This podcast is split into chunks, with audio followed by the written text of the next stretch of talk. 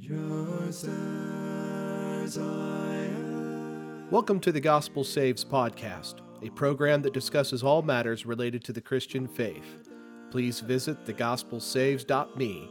You can also visit The Gospel Saves on YouTube, Facebook, and Instagram.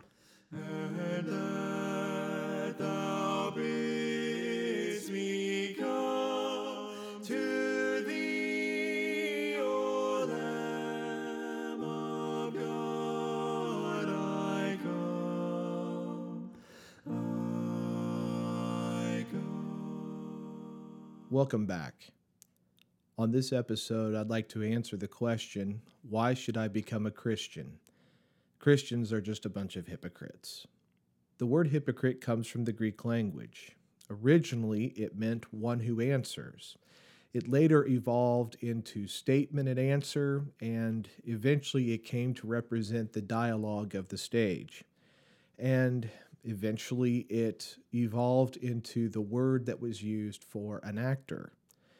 By the time of Jesus and his apostles, the word hypocrite had taken on a, a very negative connotation. It came to mean an actor in the worst sense of the term, a pretender, one who acts a part, one who wears a mask to cover his true feelings, one who puts on an external show, while inwardly his thoughts and feelings are very different. So, when we talk about hypocrisy, we're talking about people who are acting, they are playing a part, they are pretending to be one way while the truth, while reality is much different. Hypocrisy was a huge focal point for Jesus during his ministry. In the Sermon on the Mount in Matthew chapter 6, Jesus warns us about being hypocritical in our giving, in our praying, and in our fasting. There was a tendency in Jesus' day to show one's piety by being uh, very grand in these religious gestures. Jesus warns us against this and makes this one of his most important missions to warn his disciples about the hypocrisy that was plaguing first century Judaism. In Matthew chapter 23, verse 3, he speaks very plainly to his audience. He says, Don't be like the Pharisees and scribes.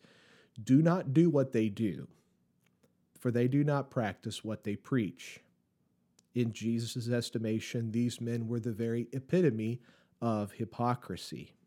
The reason why Jesus spoke so strongly against hypocrisy because it was not only a sin, it was a sin that affected the outsider's perspective of God's people. Strict religious observation can lead to an hypocrisy which is off putting, which is alienating, which disgusts people who are watching it from the outside. This is Paul's concern in Romans chapter 2. In verse 1, he says, You therefore have no excuse, you who pass judgment on someone else, for at whatever point you judge another, you are condemning yourself, because you who pass judgment do the same things. This is the very definition of hypocrisy a person who condemns others while practicing the same sin and believing that while they're practicing that sin, they are fully justified to do so. And this hypocrisy can cast reproach upon God's people and upon God Himself. Later in that second chapter of Romans, in verses 23 and 24, Paul says, You who boast in the law, do you dishonor God by breaking the law? As it is written, God's name is blasphemed among the Gentiles because of you bragging about how righteous you are while deliberately and knowingly disobeying God's commands disgusts other people. It leads them to blaspheme God. So the sin of hypocrisy was a real concern for Jesus and his apostles, not just because it was a sin for the people who committed it, but also because of how it affected the church, how it affected the outsider's perception of the church. It could hinder people from coming to the Lord. So it is unfortunate that hypocrisy is an issue, that you do find examples of hypocrisy in the church.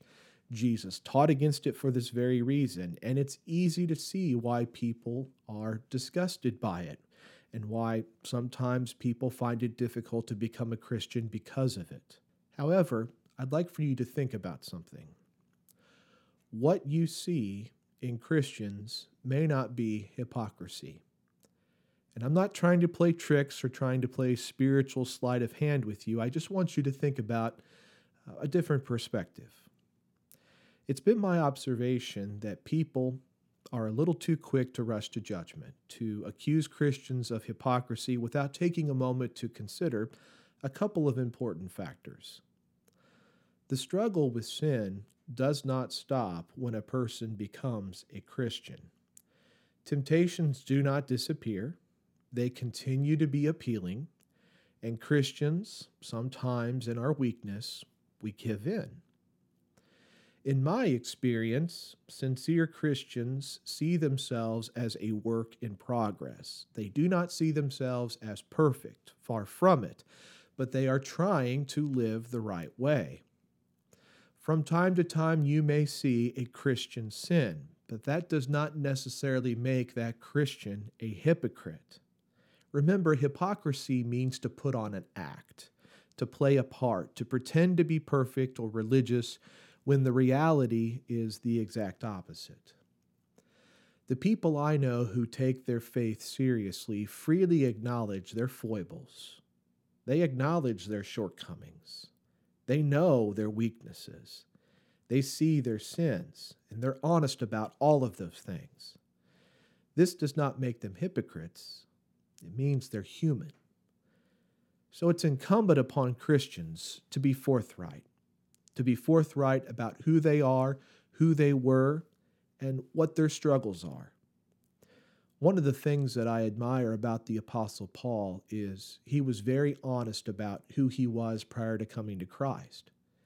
Paul was pretty tough on people. When you read Paul's letters, you can see that Paul had a high standard, and he expected Christians to live up to that standard. It's the standard that was revealed to him by Jesus Christ, and Jesus himself said some pretty tough things. But one of the things I admire about Paul, and one of the reasons why it, it's easier to listen to Paul, is because he freely acknowledged who he was before he came to Christ. To Timothy in 1 Timothy chapter 1 verses 12 through 14 Paul says this And I thank Christ Jesus our Lord who has enabled me because he counted me faithful putting me into the ministry although I was formerly a blasphemer a persecutor and an insolent man but I obtained mercy because I did it ignorantly in unbelief. And the grace of our Lord was exceedingly abundant with faith and love which are in Christ Jesus. This sort of honesty is sorely needed among Christians. And my fellow Christians, if we're honest like this with people, this will help correct some of the misperceptions of hypocrisy that the outsider sees in the church. And the other thing that I think will help the outsider to better understand the church is that Christians are urged to be honest about their own failings. Another apostle, the apostle John, in 1 John chapter 1 verses 8 through 10 says, "If we say that we have no sin, we deceive ourselves, and the truth is not in us." If we confess our sins, he is faithful and just to forgive us our sins and to cleanse us from all unrighteousness. If we say that we have not sinned, we make him a liar, and his word is not in us. Sincere, genuine Christians do not claim to be perfect. If they claim to be perfect, they are making Jesus Christ a liar. That's what John says. If we say that we have no sin, we make him a liar, and the truth is not in us. So please understand Christians, genuine, authentic Christians, recognize their failings. They know where they've been, they know what they've been rescued from. They'll be honest about their own sins. So before you jump to conclusions and call your Christian neighbors hypocrites, I would urge you to remember that sins do not necessarily make Christians hypocrites. In some cases, maybe we are hypocrites. Or maybe we're just human. One last thing I'd like for you to consider. In Matthew chapter 7, verses 3 through 5, Jesus teaches one of his most humbling principles. He says, And why do you look at the speck in your brother's eye, but do not consider the plank in your own eye? Or how can you say to your brother, Let me remove the speck from your eye, and look, a plank is in your own eye? Hypocrite, first remove the plank from your own eye, and then you will see clearly to remove the speck from your brother's eye. So here we have two people with two problems. One has a plank in their eye, which is a rather large problem, and the other has a very small problem, a speck. The issue is not that they both have problems or how big or small their problems are. The issue is that the person with the plank in his eye has a big problem. But he tries to fix his brother who has a very small problem. So he ignores the big problem in his life in order to fix his brother who's got the very small problem in his life. According to Jesus, who's the hypocrite in this scenario? Now remember, hypocrisy means an actor playing a part, pretending to be one way when the reality is much different. Who's the one who's pretending he's okay while ignoring his real condition? Maybe it is the Christians you have encountered, and maybe you're right to be turned off by their hypocrisy. But what if those Christians are honest about their own failings. Does that make them hypocrites? Are they pretenders with the planks in their eyes? So who's the one pretending he's okay? Now, we might be tempted to think, well, I'm not a hypocrite. I'm not claiming to be a Christian. I live the way I want. I'm true to myself. I'm not claiming to be perfect. Fair enough. But the hypocrisy Jesus identifies and condemns are people with problems spending their time criticizing others instead of getting their own lives together. And here's something else to notice the person who removes the plank from his eye helps the other person remove the speck. Jesus doesn't say, remove the plank so that you can call everyone who is less perfect than you a hypocrite. Jesus says, fix yourself so that you can help someone else. Basically, what Jesus is saying is get your own house in order before you criticize the world. And instead of criticizing the world, why don't you help other people who've got problems? So, as I draw this to a close, I'd just like to say that in 15 years of doing this work, I've heard a lot of different reasons why people aren't Christians. And I have to confess that when someone says, I'm not a Christian because Christians are hypocrites, most of the time that just sounds like an excuse to me. Again, I'm not denying that hypocrisy is a problem in the church. And I'm not denying that hypocrisy in the church has prevented some people from coming to the Lord.